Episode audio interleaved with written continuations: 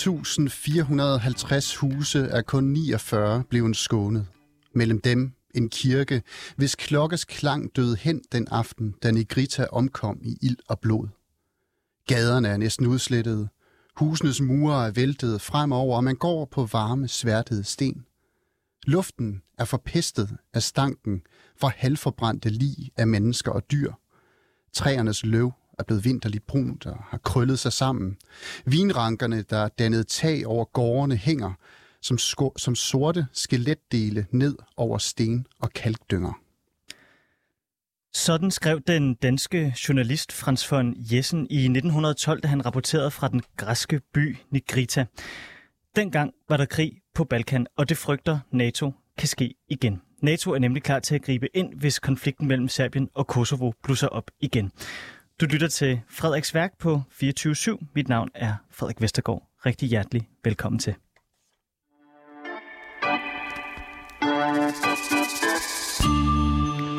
I år er det 30 år siden, at øh, borgerkrigen i det tidligere Jugoslavien den brød ud, og nu er der igen spændinger mellem landene på Balkan. For godt tre uger siden, der udstedte NATO en øh, pressemeddelelse, hvor i de erklærede, at de var klar til at intervenere, hvis stabiliteten mellem Serbien og Kosovo bringes i fare. Spændingerne på Balkan er altså store, og de trækker tråde langt tilbage i tiden. Derfor så er det også nu mere vigtigt end nogensinde før at forstå, hvor de her konflikter kommer fra. En måde at gøre det på, det er at gå tilbage i historien og til de to glemte krige, der står i skyggen af Første Verdenskrig. Jeg taler om Første og Anden Balkankrig, som startede i henholdsvis 1912 og 1913 som en løsrivelseskrig fra Osmanderiget, men endte i en bitter strid om territorier, nationalisme, flygtningestrømme og etniske udrensninger. Hvorfor har vi glemt de to krige, og hvem var de danskere, der rapporterede om krigene? Og hvad kan vi lære af de to glemte krige nu, hvor at der er der er krig på europæisk jord? Det skal jeg tale med øh, den stemme, som læste op lige før, og den stemme, det er din, Tommy Heis. Velkommen til. Mange tak. Du er forfatter og journalist, og så har du øh, skrevet om og rejst meget i Balkan. Og nu har du så skrevet den bog, der hedder Blod under halvmånen, som udkommer her den 29. august på Lindhardt og øh, Ringhof. Og du beskriver øh, første og anden Balkankrig igennem øjenvidenberetninger fra blandt andet øh, danske journalister og øh, sygeplejersker, som øh, rapporterer til Europa om, øh, om den her meget voldsomme krig, som øh, vi har glemt lidt i, øh, i dag. Jeg er super glad for, at du ville komme ind og bruge din øh, fredag eftermiddag sammen med mig, for hvis øh, noget faste lytter af det her program har lagt mærke til, så er det, at jeg er meget interesseret og fascineret af Balkan. Det fylder utrolig meget i, øh, i min program kartotek. Jeg er meget glad for, at du spørger, fordi jeg går jo bare sådan lidt restløst rundt i de her dage og venter på, hvad sker der nu? Nu kommer bogen snart ud. Så det er, sådan, det, det er dejligt at bare kunne få lov at snakke lidt om det hele i stedet for. I en hel time. Ja, det er, det er så skønt. Ja. Hele præmissen for, øh, for din, øh, din bog, Tommy, det er jo, at øh, første og anden Balkankrig, det er to glemte krige. Øh, og det er på trods af, at der øh, skete betragtelige menneskelige øh, ulykker under de her øh, krige. Men så argumenterer du også for, at spændingerne på Balkan i sommeren 1912, de er meget, meget vigtige grundsten for at forstå, hvorfor Første Verdenskrig overhovedet kunne blive så øh, omfangsrig og, øh, og voldsom en krig, som, øh, som det endte med at blive. Men de her krige står lige i skyggen af Første Verdenskrig. Så jeg synes, du skal prøve at, øh, at starte med at fortælle os, hvorfor er Første og Anden Balkankrig sådan lidt Europas glemte krig? Det er jo et utroligt godt spørgsmål, og jeg er ikke sikker på, at jeg har et klart svar på det, øh, eller kan jeg, selvom jeg nu har arbejdet med det i, i overvis, og det hele nu er, er blevet til en bog. Man kan jo sige, hvornår er en, en historisk begivenhed gået hen og blevet glemt? Altså, det kan jo godt lyde som sådan et billigt øh, journalistisk greb. Nu er ja. jeg jo journalist, og det er jo sådan noget, vi gør. Enten, det er sådan noget, historikere tit siger, enten så journalister, de siger, nu skal historien skrives om, eller også så siger de, der er et eller andet, der har været fuldstændig glemt, og det har det jo ikke, for man kan jo gå tilbage og se, der er jo andre, der har skrevet om det før. Men jeg kan tage udgangspunkt i mig selv, og øh, da jeg for år tilbage øh, kom på sporet af nogle kilder, som havde med den her første Balkankrig i 1912 at gøre, og jeg begyndte at dykke ned i det, der vidste jeg simpelthen ingenting om det på forhånd. Og jeg synes, jeg er sådan rimelig velbevandret i, i det 20. århundrede. Men for mig har til historien, altså den, den, den blodige historie om, øh, om ja, Europas øh, blodige 20. århundrede, den er, er som regel startet med attentatet i Sarajevo, som de fleste jo nok har hørt om, altså i juni 1914, hvor et, øh, et skuddrab fører til en verdenskrig. Det er jo den korte version af den historie. Ja, her refererer du til Frans Ferdinand, der bliver skudt ja. af... Øh, jeg ikke huske hans fornavn. Ja, Gavrilo Princip. Ja. Lige præcis. Ja. Øh, lige præcis, og det er, jo en, det er jo en historie, de fleste må have hørt om i skolen, hvis selv man bare har hørt lidt efter. øh, men, men selvfølgelig skete der noget før det, og jeg vidste jo også godt, at det var en serbisk nationalist, som stod bag det her attentat, og derfor så ved man jo godt, at der er en historie, altså det, at det hele er jo ikke startet den dag, hvor det skud øh, finder sted. Men der er et eller andet, der, der, der, der, der går forud, og, men at der så var to så voldsomme krige, der gik forud med, så mange døde og omfattende forfølgelser og alle de her ting. Det, det, det var simpelthen et, et kapitel af Europas øh, historie, som jeg ikke kendte til. Så det var jo det, der satte mig i gang med det, og, øh, og derfor ledte jeg jo så også efter ting, der kunne... Jeg ledte efter kilder, som kunne bringe os tæt på. Kilder, som kunne være vores øjne på den her krig. Fordi det er jo meget min tilgang til det her, at jeg som journalist kommer og på en dramatisk og scenisk måde, men med afsæt i historiske kilder, kan bringe, øh, altså vække en historie til live på en eller anden måde, for det er jo, det, det er jo faktisk det, jeg leder efter her. Jeg har, jeg har jo så med tiden også erfaret, at jeg er jo ikke den eneste, der ikke kender til den her krig. Det sker faktisk ret ofte. Nu har jeg jo gennem de seneste år her, når folk spørger mig, hvad jeg går og ruder med, så fortæller jeg, så siger jeg noget med Balkankrigene, og så er folk med det samme sporet ind på noget med 90'erne. Ja. Øh, det ville jeg nok også selv være, hvis det var. Ja, ja. Og så siger jeg, at det er de tidlige Balkankrig, første og anden Balkankrig. Og det, reaktionen er rigtig, altså meget ofte, at folk simpelthen ikke aner, hvad det er for noget. Ja, og det er også noget, som hvis man ser dokumentarer omkring Første Verdenskrig så, så får man at vide sådan meget kort i introduktionsvideoen.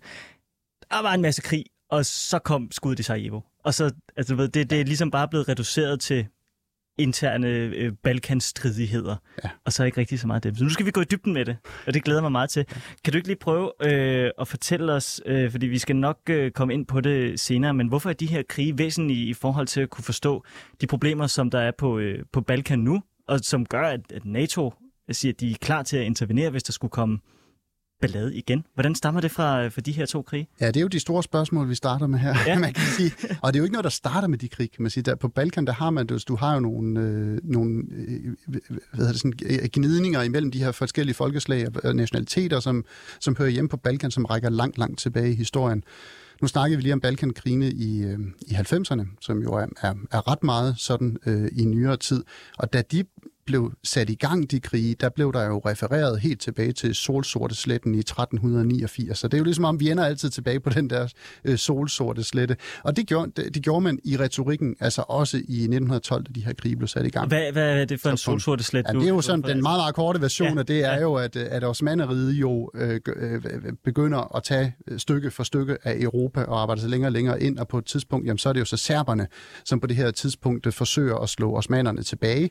Det lykkes de ikke med. Det bliver et serbisk nederlag, og det er jo et serbisk nederlag, som piner og plager serberne den dag i dag. Det var altså den meget, meget korte øh, pixie-version af, af solsorte sletten, du lige fik her, for den kunne vi garanteret snakke om i en hel time. Ja. Men det skal vi jo ikke. Nej. Men der er jo noget omkring de her, øh, den her nationalisme på Balkan. Det er jo sådan helt centralt at få fat i det her. Og hvis vi lige skal se på 1912, og hvorfor det er så fremhærsende på det tidspunkt, ja, meget gerne. Jamen, så har igen for at give en helt korte version, så har Osmaneriet altså haft den her del af Europa. Osmaneriet er jo det her kæmpe store øh, muslimske imperium, som, som strækker sig øh, over et meget, meget store øh, landområder. Og der har man altså også fået et godt stykke af Europa. Det er jo sket helt tilbage i 13-1400-tallet.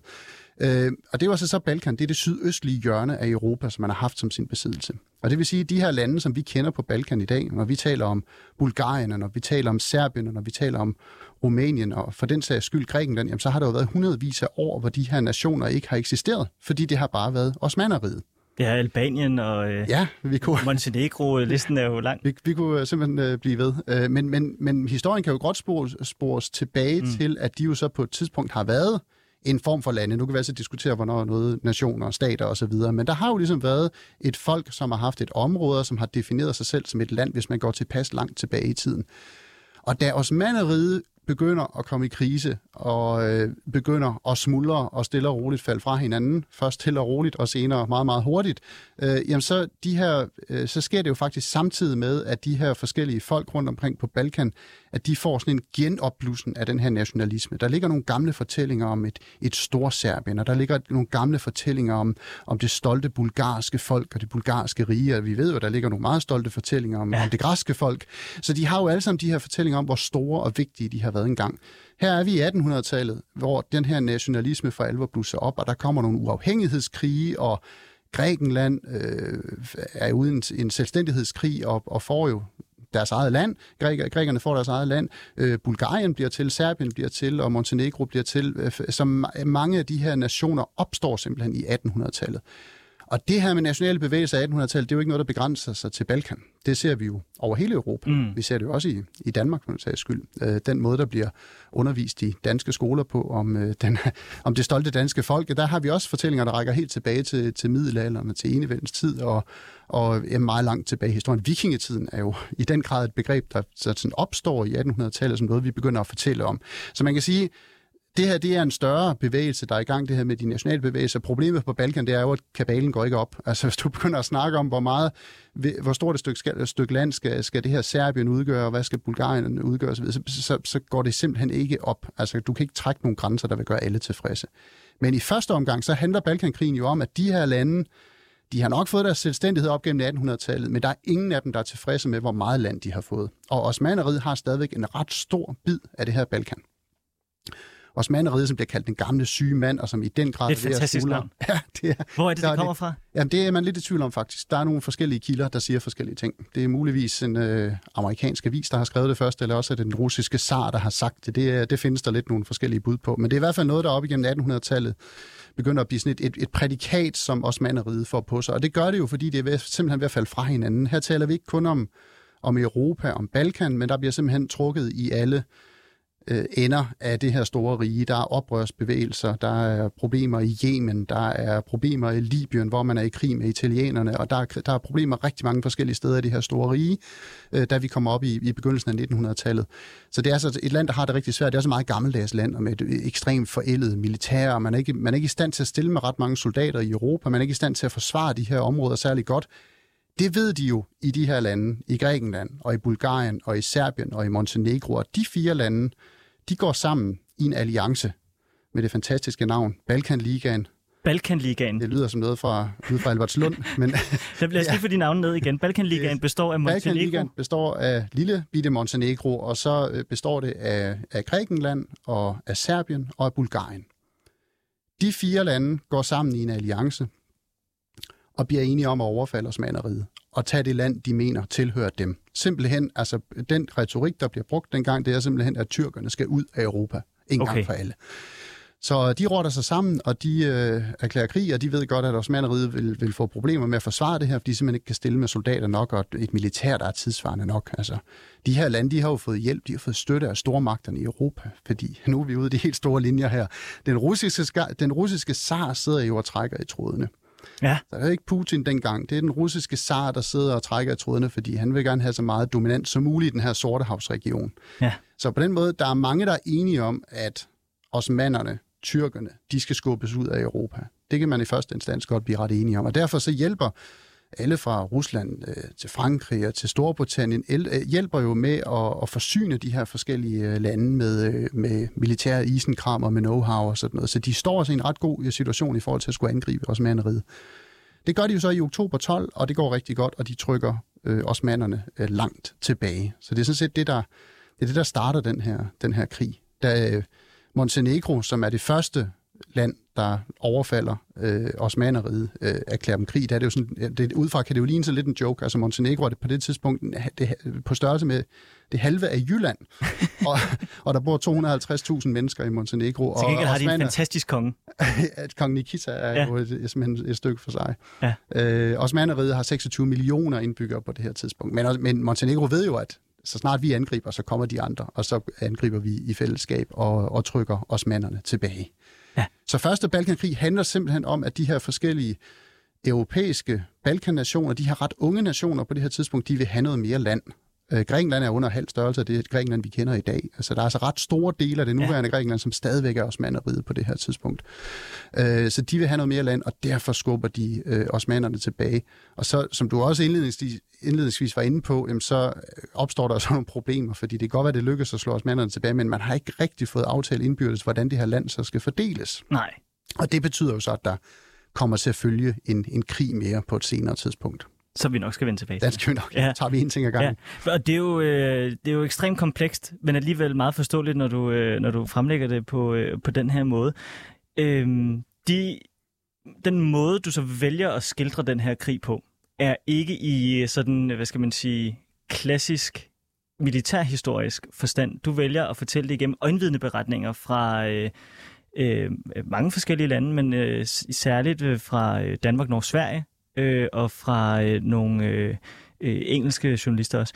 Hvorfor øh, har du valgt at fortælle Balkankrigen igennem øjenvidende beretninger, frem for de store historiske, militærtekniske perspektiver? Ja, det er jo sådan nogle beslutninger, som jeg tager ret tidligt i processen, og der tænker jeg simpelthen bare meget over, hvad er det, jeg kan bidrage med? Altså, hvor er det, jeg kommer fra? Hvordan er det, jeg kan bringe, komme med en eller anden lille brik til den store forståelse af Balkan? Fordi hvis man, hvis man forestiller sig, at når man går i gang med sådan et projekt her, at man kommer til at skrive den ultimative bog, den bog, der ligesom rummer det hele, altså bare om de her Balkankrigen ja. 12 og 13, så enten så skal man skrive en bog på 4.000 sider, eller så skal, eller så skal man, man skal simpelthen tage nogle, nogle, gøre, gøre nogle fravalg. Ikke? Altså, ja. så, så må der jo ligesom være nogle, nogle øh, militærhistorikere eller, eller andet, der kaster sig over det andet. Man kan også lave noget, der bliver sådan lidt en blanding af det hele. Det synes jeg er jo lidt en skam. Det, jeg synes, vi har brug for her, det, det jeg gerne vil, det er jo at vække historien til live. Jeg vil gerne have, at den får en eller anden plads i, i vores bevidsthed. Og jeg mener jo, at måden at gøre det på, det er at få menneskers øjne på det. Øh, gerne ret almindelige mennesker. Øh, det kan være, i det her tilfælde nu, er det meget sådan sygeplejer, sygeplejersker, sygepasser, korrespondenter har det været, det har været fotografer, det er jo så også nogle soldater, fordi mm. der jo så er nogle interviews med nogle af de her soldater.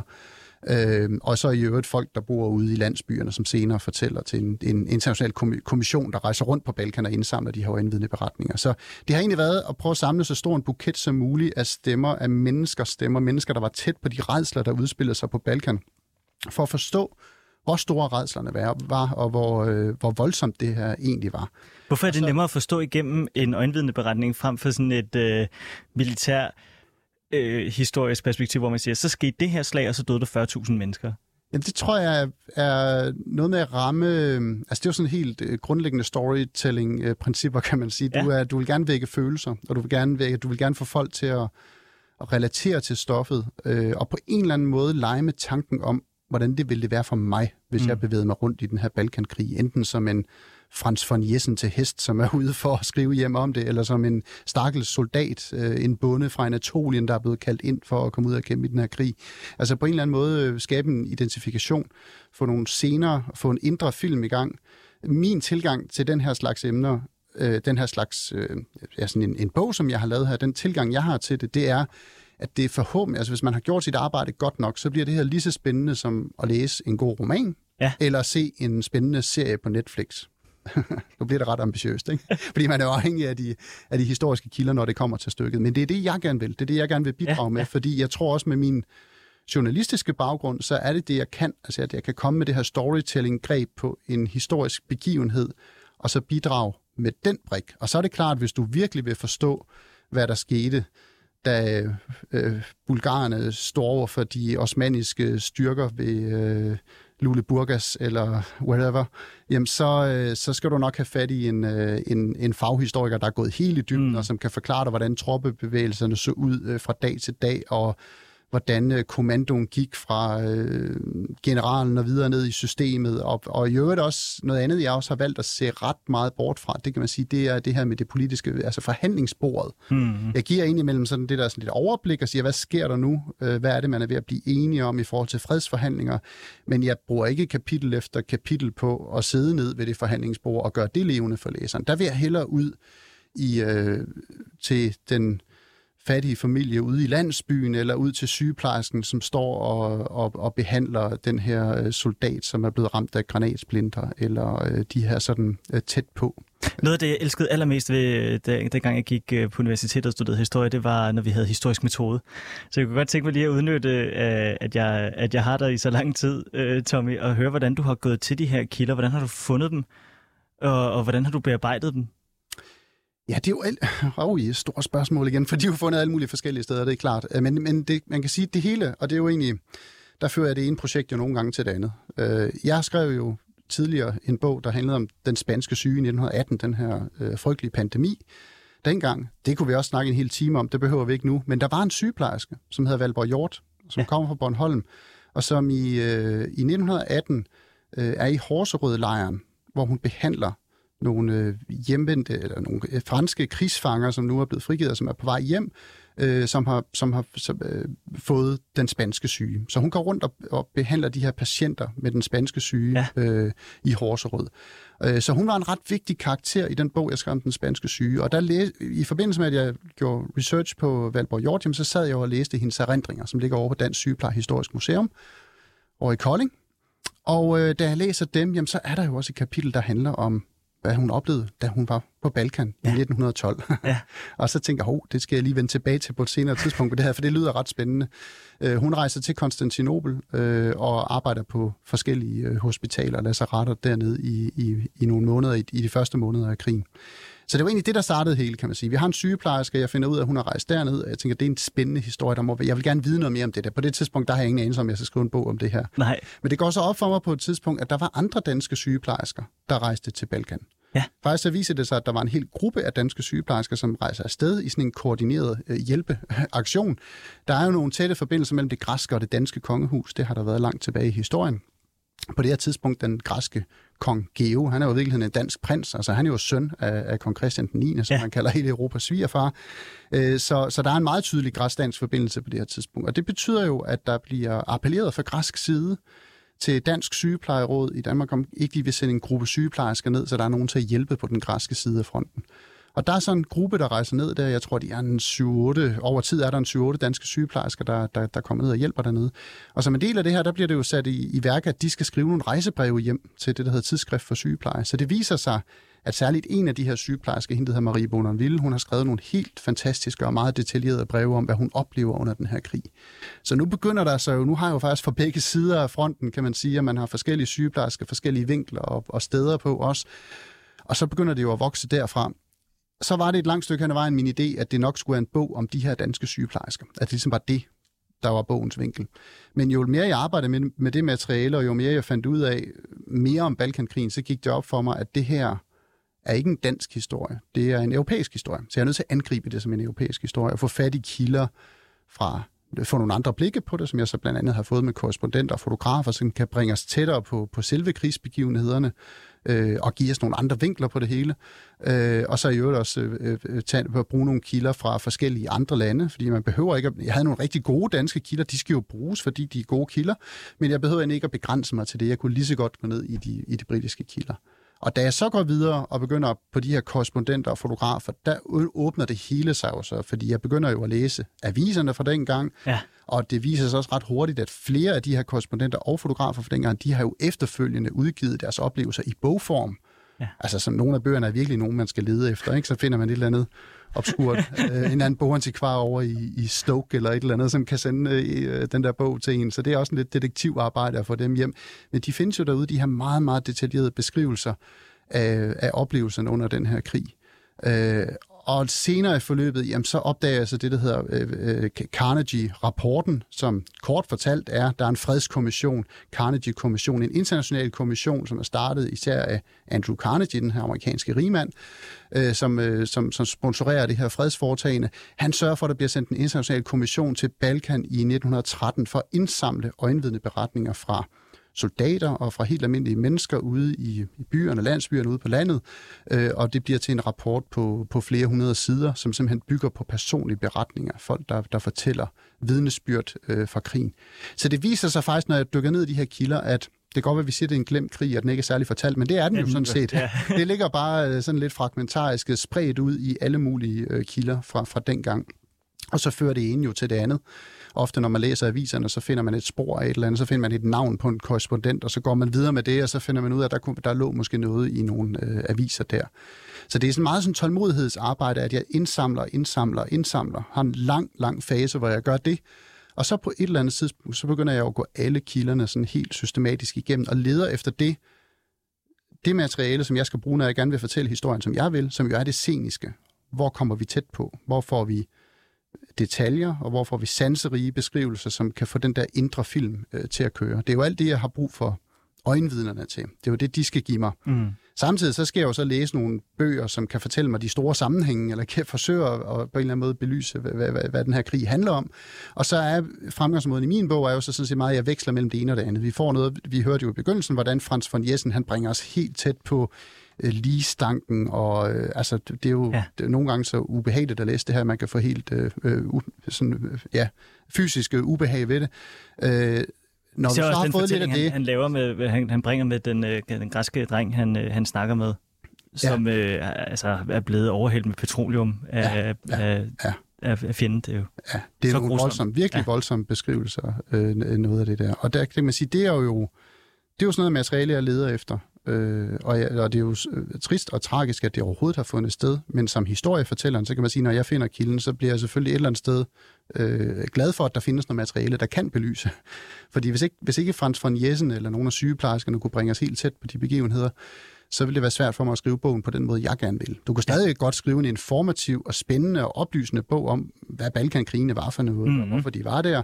Men det er jo bare ikke det, der var mit projekt. Nej. Øh, jeg ville skrive den medrivende beretning, men, men alt er jo en balance. Så man kan sige, at hver eneste gang, jeg har bragt os tæt på og fået nogle, nogle øh, sådan maleriske, sceniske beskrivelser af noget, så skal jeg også træde tilbage og forklare en sammenhæng. Mm. Hvis, ikke du for, hvis ikke du kan hænge det op på noget, altså, ja. altså, kan sige, den slags øjenvidende beskrivelse er ikke, kan ikke stå alene. Det Nej. er ikke noget i sig selv. Jeg har også en ambition om, at min læser gerne må blive klogere, ja. efter at have læst sådan en bog. Så det er jo noget med nogle øh, niveauer, noget med nogle balancer. På den måde vil jeg ikke være med til sådan at lave sådan en, en hård kontrast mellem, øh, hvad skal man sige, den, øh, journalistens tilgang og historikernes tilgang.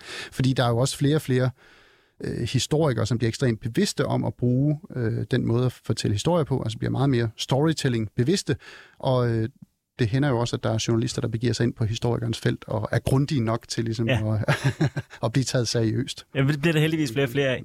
Hvordan har du haft det i forhold til, når, når du nu har læst de her øjenvidenberetninger, som er beretninger, som kommer fra... Øh, der er mange af de øjenvidenberetninger fra lokalbefolkningen, som på en eller anden måde bliver til andenhåndskilder når det nu er øh, for eksempel danskere, der beretter om det. Hvordan har du så øh, øh gjort, i, eller hvilke overvejelser har du gjort der i forhold til sådan at skulle undgå at tegne et eller andet, måske urimeligt fjendebillede af nogle mennesker, som ikke har mulighed for at, at forklare sig?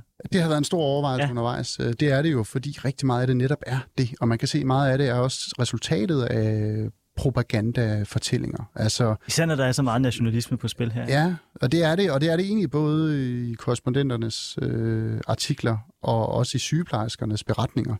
Sygeplejerskernes beretninger er det ret tydeligt, fordi de kommer sjældent sådan helt tæt på begivenhederne. De er jo som regel lidt mere på afstand af fronten, og så, men til, til gengæld så taler de jo med mange af de her sårede, der kommer ind, mm. og de taler med deres græske kolleger.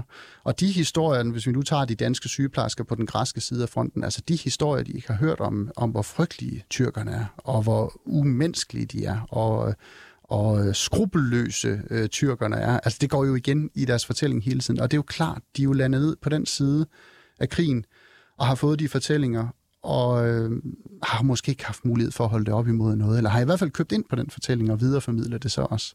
Øh, det er jo forståeligt nok. Så kan man sige, at det næste er, så kan jeg tillade mig at bruge det i min bog, mm. eller bør jeg dømme den slags kilder ude.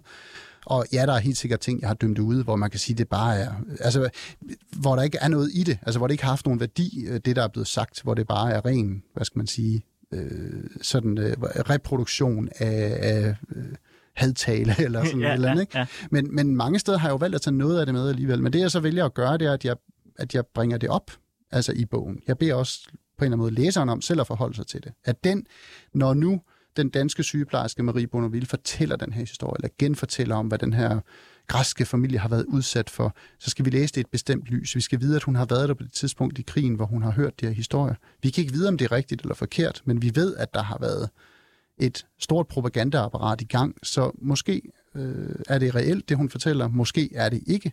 Øh, der er i hvert fald nogle historier, der har det med at gå igen rigtig mange steder, kan man ja. sige. Øh, sådan lidt vandrehistorieagtigt. Øh, Hvad er det for nogle historier? Som, øh, der er for eksempel historien om øh, en tyrkisk øh, såret soldat, som bid, bider en sygeplejerske i fingeren. Nogle gange er fingeren vist helt bit af, tror jeg nok. Det er sådan lidt, det, men den kommer sådan i forskellige afskygninger, forskellige steder dukker ja. den op, som om, at man ikke rigtig kan regne med de der, de der tyrkiske sårede, der ligger mm. der. Andre steder, der hører vi historien om, hvordan øh, en flok tyrkiske soldater har øh, viftet med det hvide flag, og når de så kommer hen til dem, så bliver de skudt i smadre. Ikke? Øh, så det der med at lokke, øh, det der med sådan at være, være en, man ikke kan regne med, mm. øh, man ligesom bryder øh, krigens regler, som ja. man har set dem på det tidspunkt. Ikke? Den slags historie er der rigtig mange af, og tit så er det sådan noget andenhånds eller tredjehånds et eller andet ja. længere ja. ude beretninger. Og det mener jeg, det kan man godt bringe i spil, fordi en del af krigens virkelighed er også, at der bliver fortalt historie, og der er propaganda, der florerer, og der er øh, vandrehistorier i spil i, i, i stor udstrækning. Men det er klart, at, at man har jo det ansvar som historiefortæller, at, at læseren skal vide, hvad det er, man får. Altså, hvis noget er en øjenvidende beretning, og du mener, at der kan være nogle der kan være noget problematisk i den, jamen så skal du dele det med læseren. Så skal du sige, øh, det her det skal nok læses i et øh, bestemt lys. Man skal ja. lige tænke på, hvem er det, den her person har snakket med? Øh, er det rent faktisk noget, personen har set selv, eller er det noget, man har hørt fra en anden? Jamen, så er vi allerede ude i noget meget mere tvivlsomt. Og hvis den så har karakter af det her med, der, de har jo ekstremt travlt dernede, både på den ene og den anden side ja. af fronten, hvordan nationalkarakteren ligesom er hos dem. Ikke? Altså, hvem er de ordentlige mennesker, og hvem er og hvem er øh, de onde. Ja. Og det er jo også ikke den eneste krig, hvor man har set den retorik øh, bag spil, må Nej. man sige. Jeg synes, vi skal prøve øh, at dykke lidt ned i de her øh, sygeplejersker, som du nævner, øh, Tommy. Der er jo et, øh, et, et, et, et bredt potpourri af dem. Øh, der er Valborg Hjort, Jensine Sørensen, Marie Bonneville, som øh, Valborg Hjort, som jo, som du skriver i bogen, øh, bliver for stor til Bornholm og må, må ud i, i verden.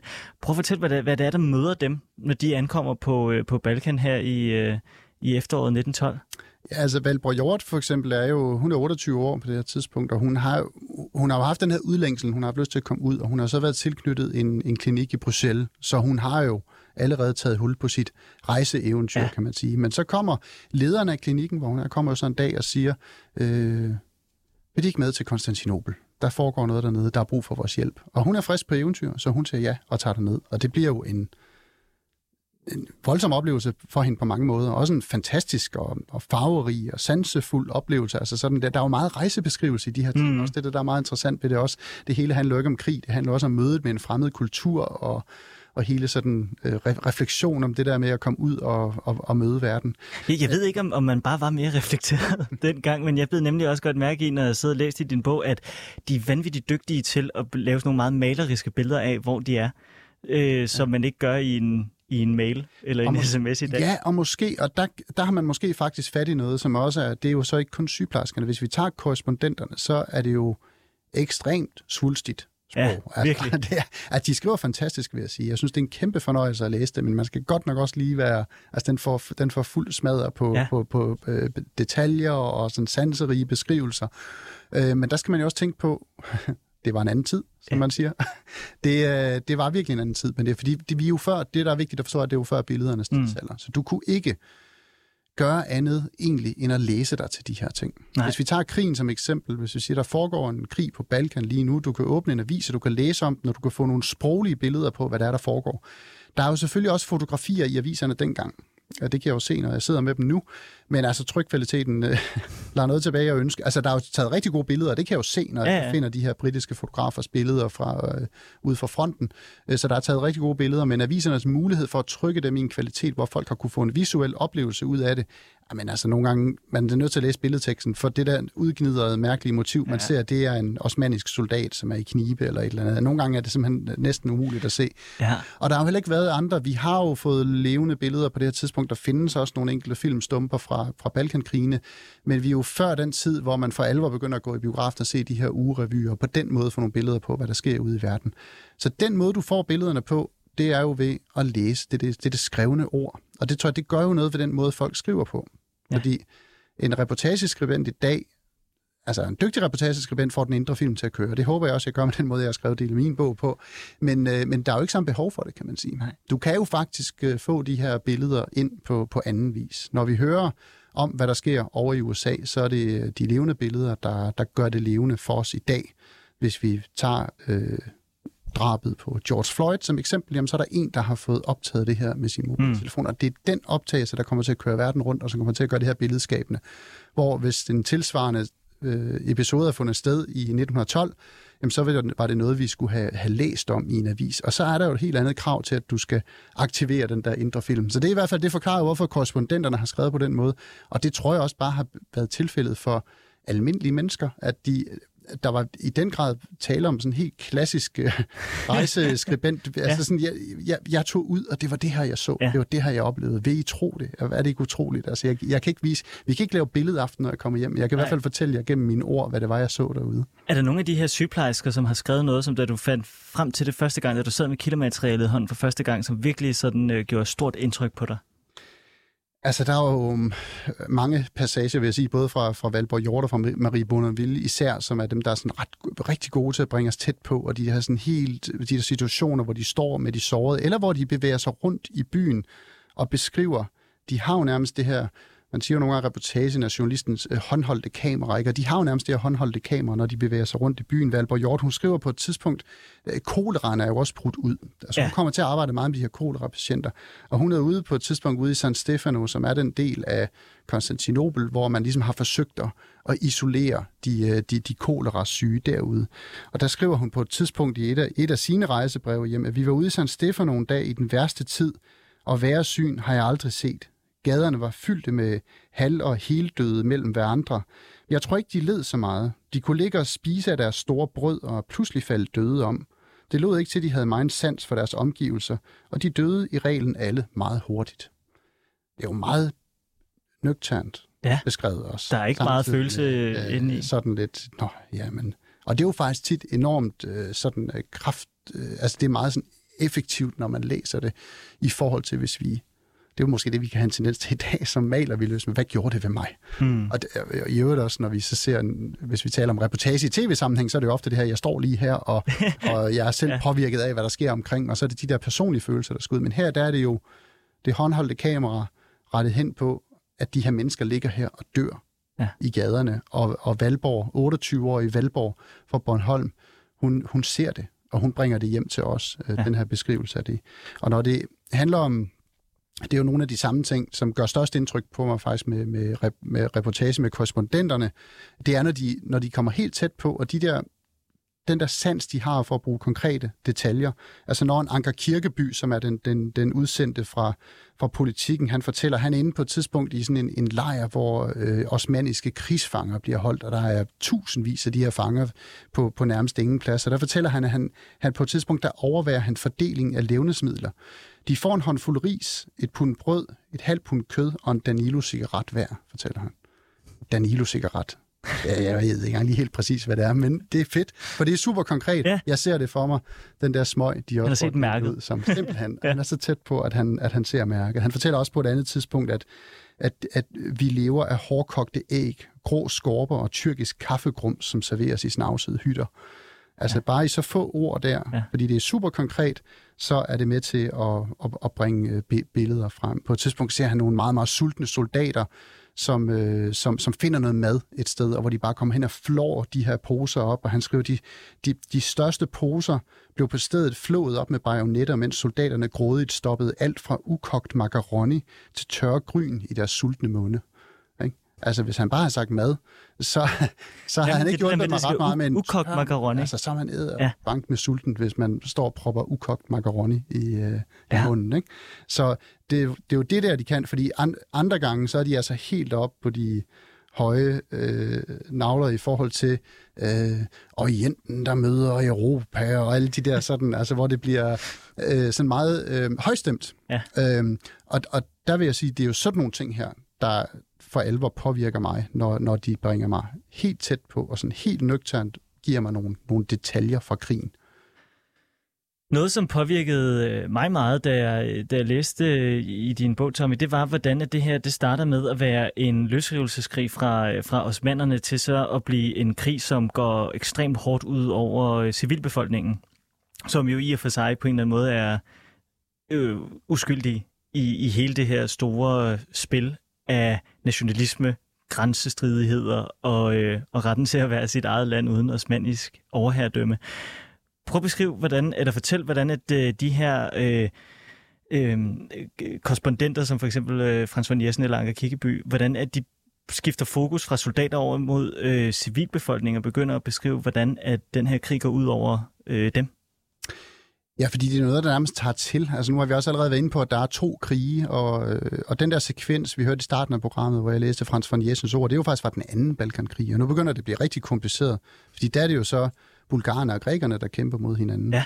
Øh, og det handler jo om, altså man kan sige, det med forfølgelserne, det starter allerede i første Balkankrig. Vi har den her Balkanliga, vi har de fire lande, der har slået sig sammen om at skubbe tyrkerne ud af Europa. Det er det, der er projektet.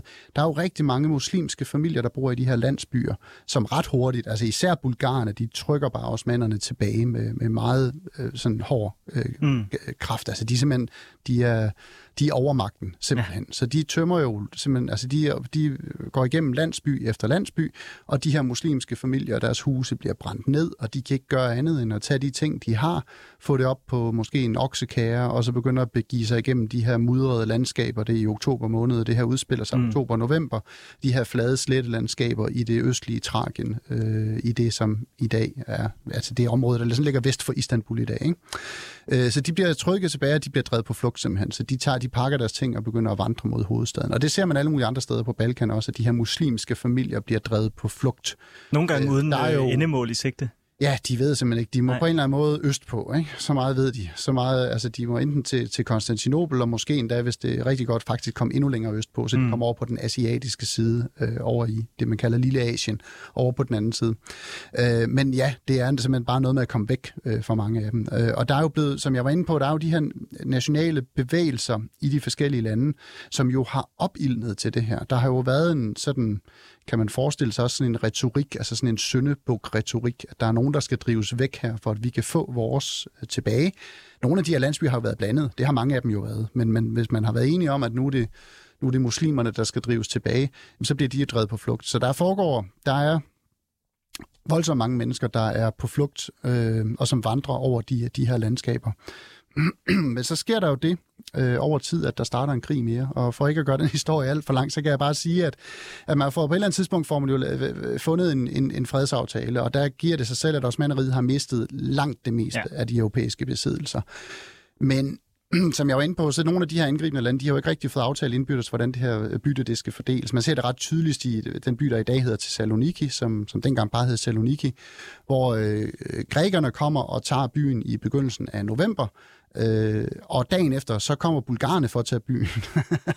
og, og, og så kan de jo ikke rigtig blive enige om det, og så ender det faktisk med, at de sådan deler den lidt mellem sig. Men de er begge to meget, meget interesserede i at ja. få den her vigtige havneby. Øh, så det er sådan en meget spændt situation i lang tid, kan man ja. sige. Efter man så har fundet en fredsaftale efter den her første øh, Balkankrig, så, øh, så går der jo ikke ret lang tid, så kommer de her interne stridigheder, som blandt andet nu er det den helt simple version. Det ja. handler blandt andet om, at grækerne og bulgarerne jo er uenige om de her områder i, i Makedonien, som vi så kalder det område. Øh, hvem der skal have hvad. Øh, så er der også noget med serberne, fordi serberne har vundet store områder og god adgang til Adriaterhavet og det hele i den første Balkankrig. Det har det internationale samfund lidt svært ved at leve med. I hvert fald øh, Østrig-Ungarn, som er virkelig bange for den her serbiske dominans i den region, eller de får mere magt, end de har haft hidtil. Øh, så derfor er det noget, der bliver forhandlet om i lang tid, hvad man skal stille op med det. Og i sidste ende, så ender man jo faktisk med at oprette et nyt land, som kan hedde sådan en lille stødpude land, som jo så kan hedde Albanien, og som kan ligge dernede, ja. og som i hvert fald kan sikre, at det ikke er serb, at serberne ikke får alt for stor dominans. Og det er jo selvfølgelig en kæmpe skuffelse for serberne. De har vundet store landområder og trykket os manderne tilbage, og så får de ikke lov at få det land, de nu har erobret så må de jo så i stedet for få noget af Makedonien, og så ramler det jo sammen med, ja. med bulgarernes uh, interesser, især i Makedonien. Så der begynder simpelthen at opstå nye alliancer, for at gøre en lang historie kort. Og anden Balkankrig bryder ud, og der kommer bulgarerne jo så til pludselig at være op imod alle, nærmest uh, serber og grækere og osmaner og alle på, på en gang. Så de beskrivelser, vi hørte i starten, hvor von Jessen han han skriver om den her by, hvor der er foregået nogle frygtelige krigsforbrydelser. Der er det faktisk grækere og bulgarer, der er op imod hinanden. Der er det den græske her, der trykker bulgarerne tilbage, og hver gang bulgarerne forlader en landsby, så slår de folk ihjel og brænder huse ned og smadrer alting til ukendelighed. Og andre steder ser man det modsatte mønster. Altså det er ikke sådan, altså det skal man jo passe, altid passe på i sådan en Balkan-historie. Mm. Hvem er det, der, der er aldrig nogen, der er, gode, nogen der er her. Men altså Bulgarien er ekstremt presset på det her tidspunkt, ja. og på det tidspunkt har det udviklet sig til hævnaktion på hævnaktion, og det vil sige, når du øh, efterlader noget, så sørger du for at brænde alting ned, så, så fjenden i hvert fald ikke har noget tilbage. Og du sørger måske også for hvis du har vundet et sted, så sørger du for at slå øh, folk ihjel alene på grund af deres etniske eller religiøse baggrund, sådan at andre kan forstå, at det her det er ikke et sted, de skal bo. De må hellere tage flugten langt væk herfra, hvis ikke de vil blive udsat for, for de samme ting. Der er nogle historier om, om tvangsomvending, altså hvordan muslimske... For der er nogle, et muslimsk folk, der bor der i grænselandet mellem øh, Grækenland og Bulgarien, som jo så tidligere har været osmaneriet, men nu er grækerne og bulgarerne jo ligger og kæmper om, hvem der så skal have det her. Og da, øh, da bulgarerne øh, indtager det område, der, er der sådan, der foregår der simpelthen sådan nogle ceremonier, hvor de her lokale muslimske borgere, de bliver, de bliver tvangsomvendt, altså hvor der går en, en øh, bulgarsk præsteagtig skikkelse rundt og deler et stykke svinepølse ud, som de skal spise, Ej, hvor for ligesom at, at, at, at vende deres øh, gamle religion øh, ryggen. Og det kan de selvfølgelig vælge at sige nej til, men så ved man godt, hvad der sker. Så ja. hedder det en, øh, simpelthen øh, likvidering. Ikke? Mm. Altså det er sådan noget, vi er ude i. Altså nogle, nu, nu er det bare lige et lille eksempel det her, men, men nu nævnte jeg tidligere den her rapport, som Carnegie-kommissionen har lavet.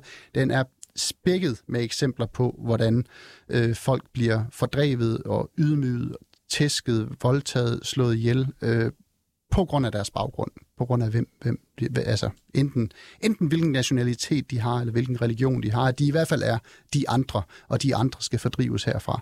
Og det er som om, den der, den tager til, den findes allerede under første, øh, første Balkankrig, øh, men under anden Balkankrig, hvor det hele bliver endnu mere øh, mudret og voldsomt, øh, der øh, tager den bare til i styrke, og, øh, og, og, og, og de her eksempler på, hvordan folk bliver, altså dybest set etnisk udrensning er jo det, vi taler om. Ja, og der er ja, nogle uhyggelige tråde, der så trækker op til Jeg lige i dag på det. Balkan, ikke? Jo, fordi sådan øh, som du beskriver det der, så lyder det jo som de historier, jeg er jo fra 91, det lyder som de historier, jeg vokset op med fra, øh, fra Balkan, fra Bosnien og Herzegovina, fra Kosovo, øh, og de lande. Fuldstændig. Det er, jeg, som, som jeg også nævnte, jeg har selv rejst på Balkan, jeg har især rejst i Bosnien, og for et par år siden, ja, det måtte have været det, to år siden, der, hvor vi ramte 25-året for, for Srebrenica-massakren, der skrev jeg en længere artikel til politikken, hvor jeg sådan rekonstruerede, hvad det var, der skete. Det gik op for mig, at min 17-årige datter aldrig havde hørt om Srebrenica, så tænkte jeg, nu er det på tide, vi får fortalt historien igen. Og det var ikke en særlig rar øvelse at skulle igennem den fortælling. Nej. Øh, der fandt jeg også et øjenvidende beretning, en bosnisk flygtning, der bor i Danmark, som kunne fortælle om, hvordan han havde opholdt sig i byen dengang. Øh, det er en anden historie, og så er det alligevel ikke en helt anden historie, fordi da den serbiske general Ratko Mladic går ind i Srebrenica, der taler han igen helt tilbage til Solsorte Sletten og de tidligere krige og alt det, der er foregået, og hvordan de her folk ligesom har forfulgt hinanden og skubbet hinanden øh, frem og tilbage. På en eller anden måde, så er det jo et, et, et spøgelse, der lever den dag i dag på Balkan og som jo så alligevel i nogle perioder må have været mindre stærkt, fordi når jeg rejser rundt og snakker med folk på Balkan, så fortæller de jo om, hvordan før krigen i 90'erne, at der kunne vi sagtens leve side om side, og, og folk, ja, jamen, vi vidste godt, vi er jo lidt forskellige. Men, øh, men det gik meget godt, indtil der så begyndte at rulle øh, propaganda, ja. nationalisme for fuld udblæsning igen.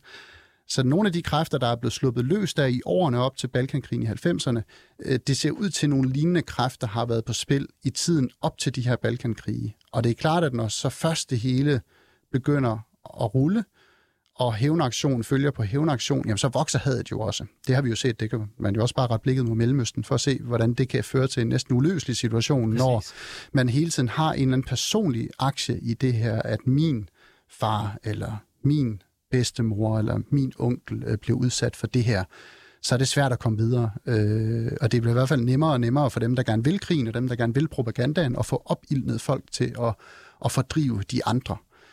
Så der øh, foregår der altså nogle ting på Balkan dengang, som, ja igen, som var sådan noget, det, det var jeg simpelthen ikke bevidst om, at det havde været så stort og så, så voldsomt på det tidspunkt, og som jo så trækker nogle tråde op til til efterfølgende øh, historiske begivenheder. Vi taler jo altså om, at 100.000 vis af mennesker går rundt øh, på flugt på kryds og tværs af Balkan på det her tidspunkt, og muslimske familier, der forsøger at komme væk, som mm. sagt kom til Konstantinopel, andre øh, rejser til Saloniki for derfra at sejle til, til Lille Asien, og der kommer jo nogle senere kapitler med noget befolkningsudveksling og sådan noget i den region. Det tror jeg ikke, vi når ud af det spor i dag. Men den historie er jo slet ikke slut med anden Balkankrigs afslutning. Altså der, det er jo en, tværtimod, så der kommer jo en verdenskrig, og der kommer et armensk folkedrab, og der, kommer, der kommer til at ske nogle, nogle voldsomme ting i den region. Så det er jo på den måde er det jo ikke sådan en, en afrundet fortælling, jeg har skrevet. Det er et, et lille kapitel, desværre. Ja, som stadig spørger i dag. Ja. Men når man er i, øh, når man rejser på Balkan i dag, så kan man jo stadig mærke den osmaniske indflydelse både på arkitekturen, øh, øh, på kulturen, men også øh, gastronomisk. Men man må ikke sige det til dem, har jeg fundet ud af. Nå? Jamen, når du er i Grækenland, og de siger sådan, at du skal have en græskaffe, ikke? og så får man en græskaffe, sådan en god lille stærk en, og så skal man ikke sige, at er det ikke bare en tyrkisk kaffe, jeg får nu? det er sjovt, du siger det, det kan, fordi jeg har lige været det, på det, det, øh, Albanien, hvor, eller i Albanien, hvor at man øh, fik valgmuligheden, øh, vil du have tyrkisk kaffe, eller vil du have italiensk kaffe? Ja, okay. Fordi de vil ikke associeres Nå, ja, med den det, det er klart. Ja. Der har de nogle øh, forskellige... ja. Sige, selv i Bosnien, jeg har også smagt bosnisk kaffe. Jeg, jeg ved det ikke. Det er muligvis mig, der ikke er så sofistikeret. Jamen, det bliver også jeg serveret den der lille koverkande. Ja, ja, præcis. Sådan en, Ja, det, det, øh, det, men det, det har du fuldstændig ret i. Der er et, et klart osmanisk-tyrkisk øh, aftryk øh, rigtig mange steder i, i den region. Når du hører folkemusikken, når du ja. ser folkedragterne, ikke? Ja. altså ja. I, i, i Grækenland, det var jeg da overrasket over, da jeg rejste rundt i Grækenland for nylig, hvor meget det sådan, hvor man tager sig selv i at tænke, hm, det ser bare sådan lidt tyrkisk ud, det der. Ja. Præcis. Hvordan, øh, fordi du, du, du kommer også lidt ind på det i, øh, i, i bogen, men hvordan havde du det, da du, havde, da du rejste rundt i Balkan nu her? Efter du havde læst alle de her ting, altså kunne du se spor af første og anden Balkankrig, når du øh, sad i Saloniki og drak kaffe ved det vejkryds, hvor der var sprunget bomber? Jamen, øh, ja, for eksempel lige præcis i Thessaloniki, der sad jeg jo i det kryds, hvor, hvor kongen jo så der, den danske øh, prins, senere græskonge, han bliver jo så skudt øh, under ja. krigen her også, bliver likvideret på åben gade, der sad jeg det vejkryds der. Og så, når man er så tæt på, der hvor helt konkrete historiske begivenheder har udspillet sig, så kan man jo mærke det. Men jeg vil egentlig sige, det der gjorde aller dybest indtryk på den rejse, jeg var øh, på den konkrete rejse, der rejste jeg fra Thessaloniki i Grækenland, så op til Sofia i Bulgarien, og så tværs over Bulgarien ind i, i Dirne, i Tyrkiet, som dengang hed Adrianopel, og var en meget, meget vigtig by, som der blev kæmpet meget indet om, og så videre til, til Istanbul, det daværende øh, Konstantinopel. Men da jeg kom til Idirne, som jo øh, som sagt var en meget, meget vigtig muslim, det var sådan en muslimsk forpost i Europa, kan man sige. Det er sådan en by, der er kendt for sine øh, øh, mange moskéer og, og muslimske varetegn, og mm. den var ekstremt vigtig for os mændene at holde fast i den by. Og bulgarerne belejrede den og tævede løs på den her by i månedsvis, og til sidst så falder den. Og der er der nogle beskrivelser, nu nævnte jeg Carnegie-kommissionen, der rejser rundt og indsamler øjenvidebeskrivelser, der var der nogle beskrivelser fra en lille ø i Tunja-floden lige udenfor for øh, Adrianopel i dag i Dierne, hvor øh, de her muslimske fanger var blevet holdt på en ø, og hvor der var øjenvidner, der fortalte, hvordan der var en dreng, der havde gået med sin kø over på den anden bred, og han havde kunne se over på den her ø, at de var så sultne over, at de havde flået barken af træerne, og de havde flået græs op fra jorden for at, at spise det her græs i håb om at overleve, øh, hvor de simpelthen bare blev sultet ihjel ude på den her lille ø i Tunjafloden. Og da jeg kom til Dierne, og hvor jeg så gik en tur øh, ud nord for byen der, så kom jeg til den ø, og det var sådan, det anede jeg simpelthen ikke, om jeg kunne finde, fordi den var sådan lidt vagt beskrevet mm. på en eller anden måde. Men da jeg kom derover, så var jeg slet ikke i tvivl. Altså alting passede. Hele layoutet var, var ligesom på plads. Ej. Jeg kunne sige, jeg kunne sætte mig ned i græsset der mellem blomsterne. Sådan fuldstændig idyllisk dag. Øh, dejligt, varmt øh, sommervejr, og alt var smukt og fint det var det jo så bare ikke helt alligevel, for jeg havde den indre film kørende. Jeg havde læst de her beskrivelser af, hvordan folk var omkommet af sult øh, ude på, på, på den her ø. Øh, og det kan man sige, det er jo ikke sådan en stor historisk begivenhed. Det er jo sådan en lille bitte, bitte hjørne i den her store tragedie om Balkan. Øh, men, men det var faktisk det, der gjorde allerdybest indtryk på mig. Jeg vidste, jeg sad, jeg befandt mig lige præcis på det sted, hvor de her mennesker var blevet udsat for det her. Og det, det, var, det plantede sig meget dybt i mig, og også senere, det beskriver jeg også i min bog, hvordan jeg, for jeg, ligger, jamen jeg ligger simpelthen på hotellet om, om natten, og øh, da der bliver kaldt til bøn, som det, det skal man jo lige vende sig til, når man er i et land som Tyrkiet, øh, der, der er jeg simpelthen sikker på, at det er, de, det er de døde, der kommer tilbage, og jeg kan se deres ansigter, og det, det, er, det er virkelig som at, at være i en, i en horrorfilm. Øh, og det er jo fordi, det er blevet bragt til live på en eller anden måde, fordi det, har, det er jo en, det er jo på en eller anden måde en virkelig øh, horrorfilm, den her. Og jeg har jo ikke set den udspille sig, men jeg har været i kilderne, og så har jeg været øh, helt konkret de steder i virkeligheden. Tommy Heist, det har været en kæmpe fornøjelse at have dig øh, i programmet. Det ja. var virkelig, virkelig spændende. Jeg, jeg er glad for, at du øh, ville øh, lukke første og anden Balkankrig op for os. Og under en blodig halvmåne kan købes fra den 29. august. Tommy Heist, tusind tak, fordi mm. du ville være med i mit lille program her. Mange tak. Kæmpe fornøjelse.